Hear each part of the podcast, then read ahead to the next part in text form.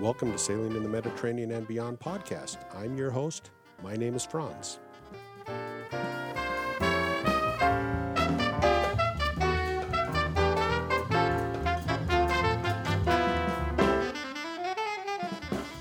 Well, today I'm going to be interviewing Don Spink of Blue Water Insurance. Don was Blue Water Insurance was one of the first companies I insured my boat with and I probably will go back to working with him again in the future. But before we get to that interview, let me thank my sponsor, Sailrite. For over 50 years, Sailrite has been your authority in all things marine DIY, do it yourself.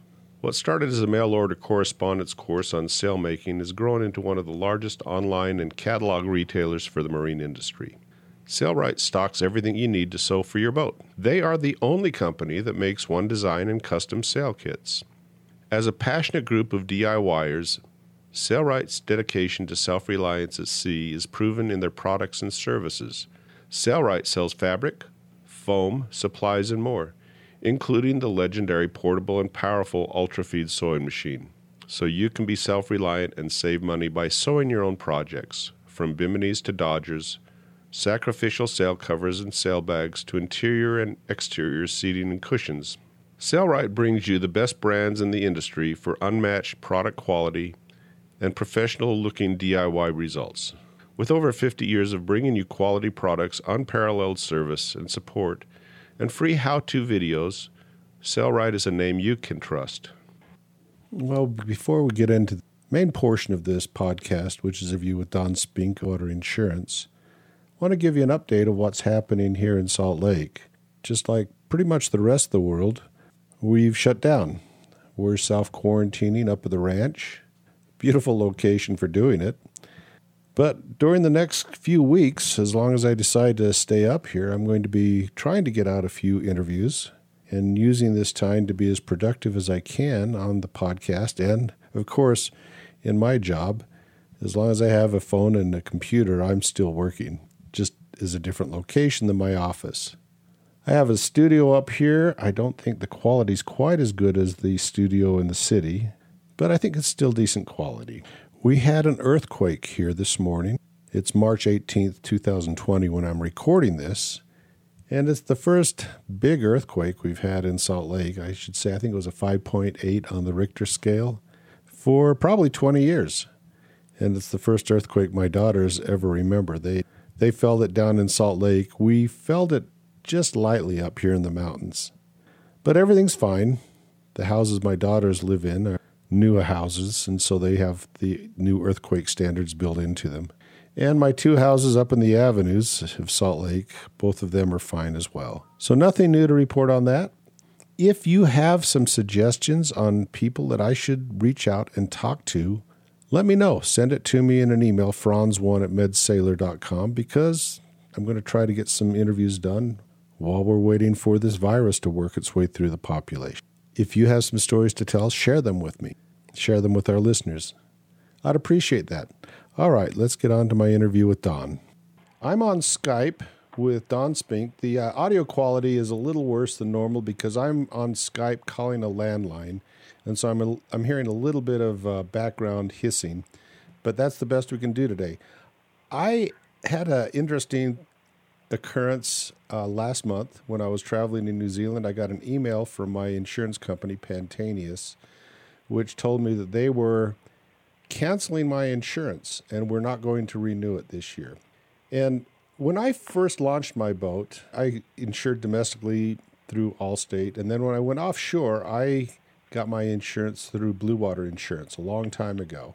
And so I go I have a history going with Don Spink back over 20 years, Don, it's hard to imagine that we've gotten old that it's been that long since we've actually been dealing with each other off and on. Now, I did switch to Pantaenius over the years, but now it looks like I'm going to be going back to Blue Water Insurance because of what's happening in the insurance market.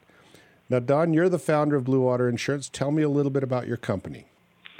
Our company was formed in 1994 when uh, myself and Rob, Robert Kidd, uh, he was the uh, manager of the A.W. Lawrence Florida agency, in uh, which is a New York company, and uh, they had a yacht program. It was a worldwide program, and it was underwritten by United Community Insurance Company, uh, their own company, and uh, they got into some trouble liability-wise with uh, third-party liability, um, workers' compensation, professional liability they were writing. Anyway, the New York Department of Insurance shut them down, and Bob and I um, got together and really for a good deal, we uh, we bought the book of business, so to speak. We only bought the expiration list, really, and the files they had in Florida on all the customers, and we designed a little program with with uh, an underwriter in uh, London. At the time, it was Lloyd's, and uh, we began writing vessels that were insured in that program for the Seven Seas Cruising Association. That was the that were heavily involved in extended uh, back in those days, and we did pretty well with it. We uh, we got about three years. I think we got about 2,000 boats insured with it. Many of them were small.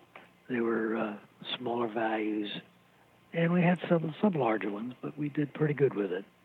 And after a while, it, we did so well that we thought, well, maybe we see if we can develop a couple of program a program uh, for our own agency rather than using the brokers program in, in London, which is what we did, and we did that in 1998. Designed a program that was basically Lloyd's and fronted by a company called RLI Insurance Company, and that did real well, but the problem with that one was RLI had three other retail agents, different company or programs um, that weren't cruising yachts. One was a Go Fast program, one was a shrimp boat program, and the other one was a charter fishing boat program. The uh, Go Fast program and the shrimp boats turned out to be very unprofitable and killed the whole thing. So we did another program in 2004 with a domestic company at the time. It was called USF Insurance Company. And the only thing with that one, the only way we could get the U.S. underwriters to take it was to not write any Caribbean boats and not write any Florida boats. So it was small. It only got up to a couple of million, and and that one did real well. But there was a U.S. wholesaler that came around and bought the insurance company we had, and they decided that the business they wanted to insure was uh, their own for their own agents, so they canceled everybody's. There were the two programs we had. Um, since then, uh, since it was 2007, there were a considerable amount of uh, Lloyd's programs that were um, available at the time nine or ten of them, I believe, quite a few. And we used five or six different ones. And for 10 years, did a lot of business with Lloyd's. It just just was uh, interesting. Uh, some of them were larger boats, some of them were small, some of them were new, some were old. But we had a, had everything covered one way or another, and everything was going fine actually until the 2017 storm season. that just basically tore the the uh, U.S. and the worldwide marine market apart. The losses, the Caribbean, uh, from two storms were there, and the one that hit Texas and flooded the state. The uh, they say the catastrophic losses totaled well over a billion. I think there was a number somebody told me it was 1.7 billion dollars in total losses It was enough that it hit the Lloyd's Central Fund. And that's when the Lloyd's chairman and his insurance committee got together and said, no more of this. We're competing with each other. And those fellows basically put an end to the uh, yacht insurance program all over the world.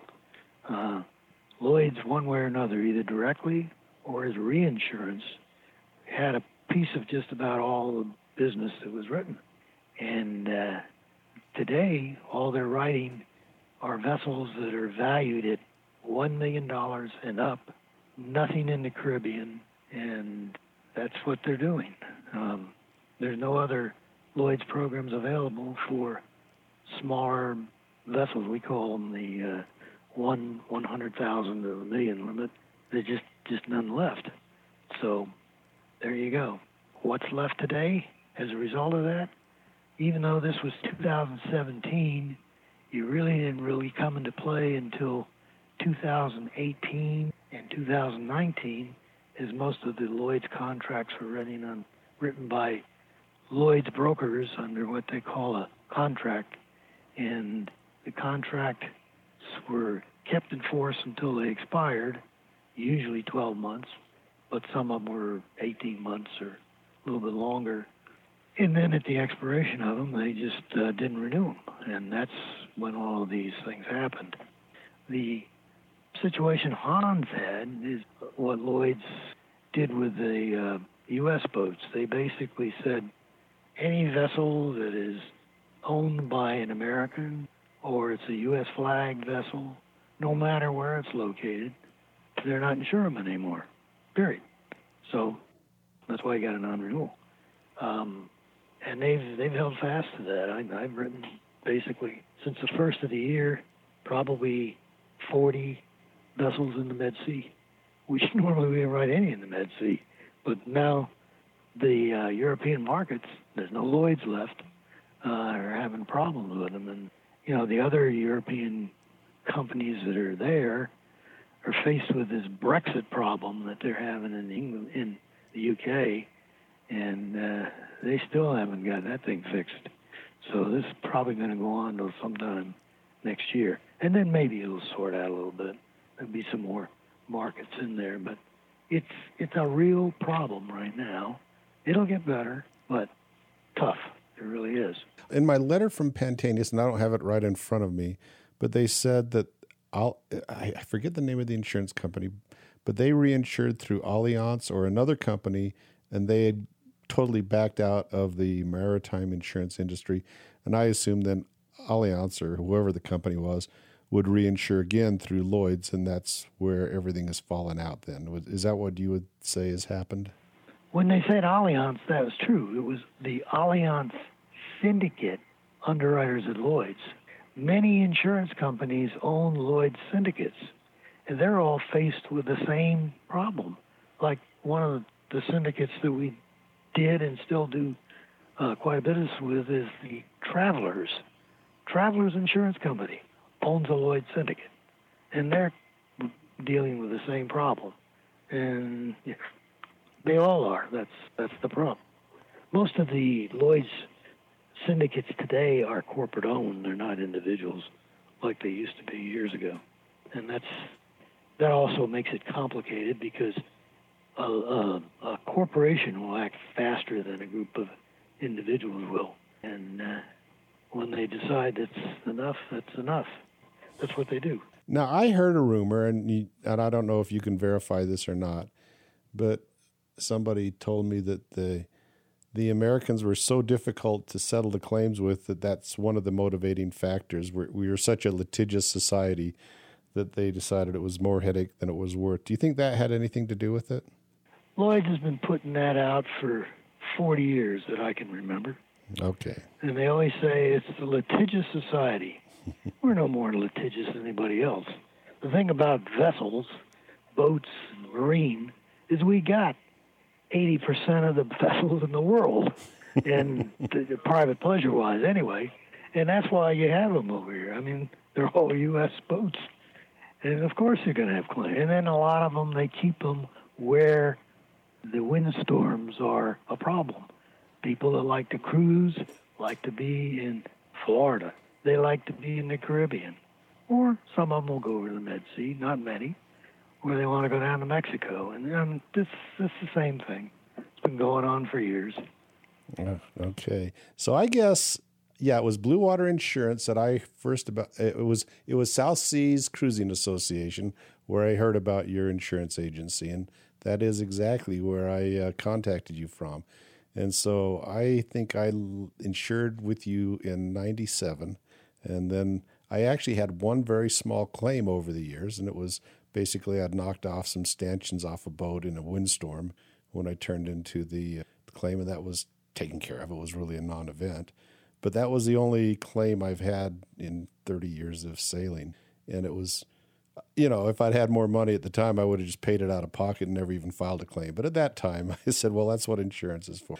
And, uh, and so, you know, you, they've, but I've always had good service with your company. So I guess I'll be coming back to you. How are you solving the problem for sailors now? How are you placing the insurance now? Well, there are some some uh, reinsurers that will insure vessels. Um, one of the big ones we're using is AIG, big American and international reinsurer, insurer as well. AIG is not a direct writer of yachts per se. There's one program that's up in the Northeast it's basically just a U.S. program, but they do get involved a lot in reinsurance programs. And right now, I have a couple of Caribbean companies, believe it or not, that are writing coverage, and they're heavily reinsured by AIG and others, and that, that's that's how we're unusual accounts. That'll probably change in another year or so. We'll get some more companies involved in it, but it's uh, slow going, if you might. You got to reinvent the, the wheel again. It's it's it's tough. There's nobody wants to do it. That are there, so many of them are non-renewing because they don't have any coverage anymore. The carrier's either withdrawn, or the reinsurance is gone, or the claims are too high. It's just one reason after another, and that's that's why it's a problem. Well, I'm uh, going to be looking forward to my quote from you, and hopefully it's not it's not too bad. Have, have prices gone up a lot as a result of this? Then they did right after the hurricanes, particularly in the Caribbean, and then they went up in the southeast too, um, a lot. But it settled down a little bit, and the prices really are not the problem right now. Um, they're not that bad. It's it's the availability of finding somebody to write it. It's just not anybody out there. The marine market, when I say marine, I don't mean just yachts, but all marine insurance is really difficult right now. Hey, let's do a little bit of education to my listeners about what to do if you do have a claim. What's the first thing that, if you, let's say you have um, a liability claim, you do another boat some damage, what what do you recommend happens first? You always report the claim. Um, I have a lot of customers that will say, "Well, I banged into somebody where I fixed it, and I fixed it myself. I paid for it, and so forth." I said, "Report it. Fill out a claim form. We'll, we'll file it as an incident report, and we'll report it to the carrier. That way, it's on record. They can't deny it because you've complied with the reporting requirements. And uh, something should happen or anything changes, fill us in with the changes and we'll keep them posted. But it's not a bad idea to keep them posted on everything. That's that's how you avoid problems. And the other thing you remember when you have either a third party or a first party claim, doesn't matter. You want document it as, as much as you can. Photographs, plenty of them. Bills, receipts, everything like that. That's what you need to have so you can prove it. And same thing goes with your boat. A lot of the a lot of the policyholders have vessels that are older vessels. And so so a boat's 20 years old. That doesn't mean everything on that boat's 20 years old. If you have the documentation to show that the electronics in it are only 4 years old, then when they fool with that depreciation on partial losses because a lot of policies do have depreciation in them.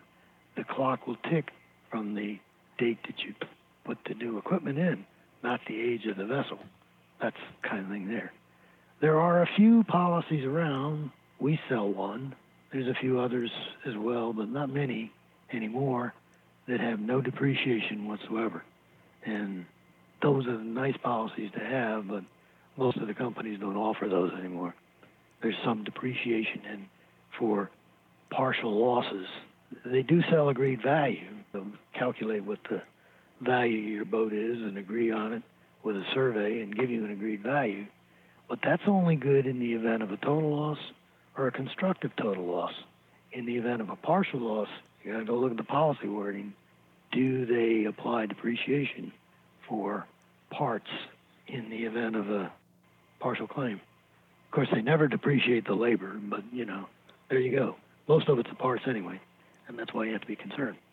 Out out of the claims that you you've seen over the years, what proportion have you seen as being total losses versus partial claims? Well, 2017 was unusual in a lot of ways. I'd say we, we had 53 claims from those storms, and 45 of them were total losses. That's how bad that storm was. That's 180 degrees different from what normally is the case when 90% of the claims you see are normally partial losses. But, you know, when you get into a catastrophic hurricane like that, that's what can happen. So I, can, I don't know if I can give you a good answer to what it normally yeah, that, is. That that gives me the yeah that, that's good. That's that pretty much yeah. Normally in normal times you just have partial losses, but in catastrophic events like that, yeah, that's interesting. Is anything else we ought to talk about uh, as far as educating uh, a boater on maritime insurance that you wish everybody knew? Well, what I would say you do, because you know it's a difficult market right now, rather than sending submissions to 10 people to quote your vessel, I get on the phone and talk to them. And you'll find out from a short conversation if the person on the other end of the line knows what they're talking about or not. And a good uh, anybody that's a boater with some experience knows the difference, and you'll be able to figure out who you want to deal with versus the other person that's just taking information to send it to a carrier and send you a quote, and they, they just give you what what the carrier says back, and that's not always the best way to do it. Um, I I could go into hours about the recommendations that I would give some somebody about what's the best coverage they should buy and why, why they you know need to do certain things. I I do write and still write quite a few uh, charter vessels today. Uh, that's one of the reasons we. That's one of the ways we've been able to stay in business because those are those are easier to place. The premiums are larger, and obviously you get people that need, in need of coverage, and that's that's one of the reasons why that works out pretty well. But we still write. We still we write a lot of boats in the Med, and we write a lot of boats in the in the Caribbean. Just and I'd say 25% of the boats in the Caribbean we write quote in the box.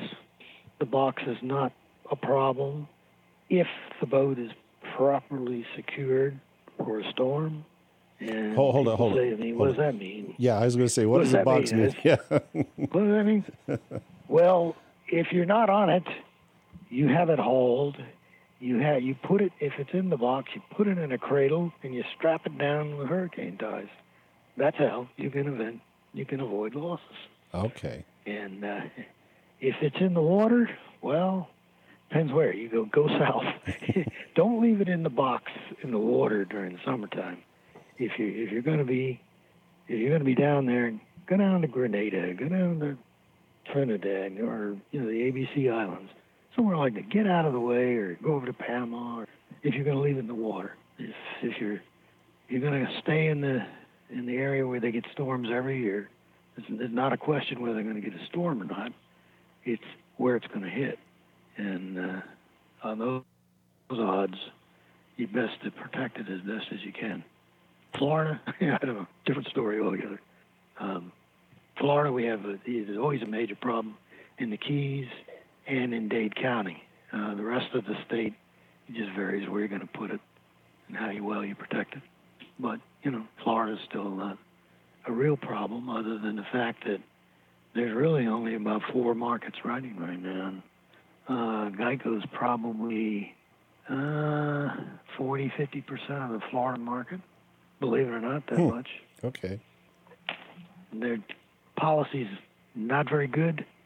Your boat's 20 years or older. It's ACV, whether it's a partial claim or a total loss, doesn't matter. That's all they're going to give you. And, uh, And what and what does ACV mean? Actual cash value. Okay. All right. Replacement costs less depreciation. All right. They don't de- they don't depreciate the labor, but they're going to depreciate the parts, and then they'll give you the fair market value of the boat as they've checked it out on the uh, various services that give you values on boats in the event of a total loss.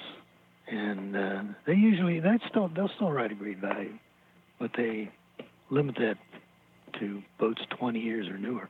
So now, I, when I sail into a country in the Mediterranean and I'm clearing in, the first thing they ask me, of course, is for my boat documentation, passports, and then also the insurance for the boat. They want to see that the boat has liability insurance. In the Mediterranean, usually you get this blue copy that has it in multiple languages, so it's it's readily recognized with the limits and so forth on the uh, of the policy.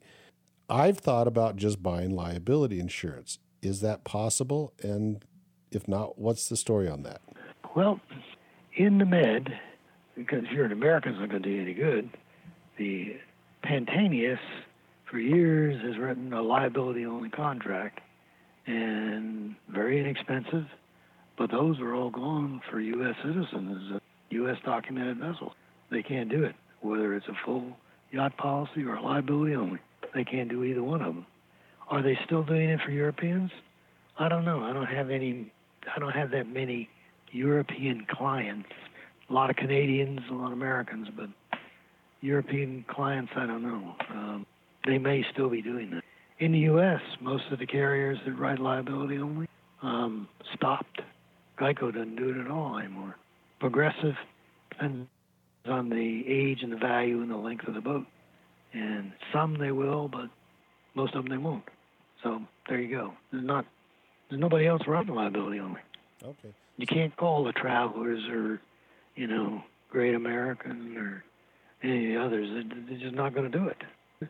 They, you're lucky that they could write a full coverage on a yacht, much less um, just liability only. And if you're talking about a boat where it's cruising, going across a, uh, an ocean or anything like that, there's nobody doing that anymore unless it's a full yacht policy with all the sections covered. So I'm going to ask you a personal question. And uh, my boat is, well, let's say 30 years old and it's been well maintained. And I had a survey last year. But, you know, I mean, it's not a new boat, but it does it does have a, a good value even on the secondary market. It's probably in excess of $100,000 because of the type of boat it is. What sort of insurance would you suggest that I might consider? Well, a regular yacht policy, and the, the trick is to find the carrier that'll write one the age of your vessel. The cutoff point is usually 30 years. Those that are over 30, then you run into problems with them. If it's 40 years of age, forget it. Nobody wants them. That's I do have one carrier that will write vessels over 40, but the pro and they don't do liability only. But the problem with a with a company that writes an agreed value no depreciation policy on a vessel that age, the factor they have to use in the rating uh, the age of the boat is significant to offset the no depreciation on the partial losses, and it makes the whole damn thing not competitive. That's that's that's just particular problem of that company. But there are others that'll, that'll do an ACV that, that you can do that. Um, I have your, yours is it, it, the survey is going to be the key. With with the survey, I have uh, a company that's a European company that may very well underwrite that, and I'm waiting for your survey to send it to them to look at. Okay. All right.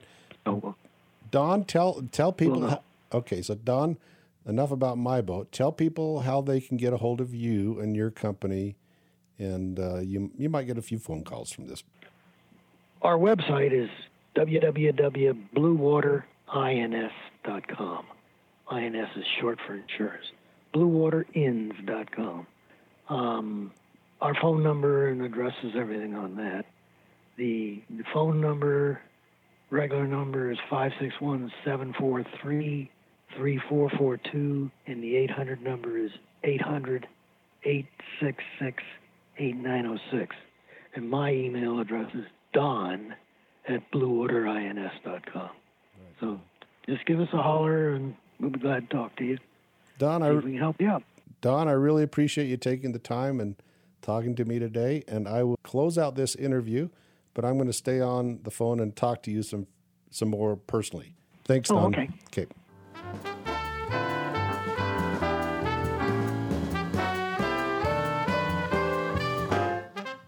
Life is short, and all that really matters is the memories you make. So make a few.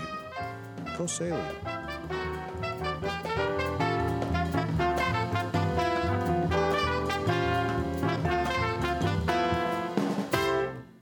Joel, you want to know something?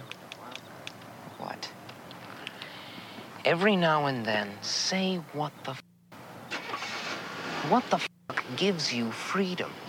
Freedom brings opportunity. Opportunity makes your future. If you can't say it,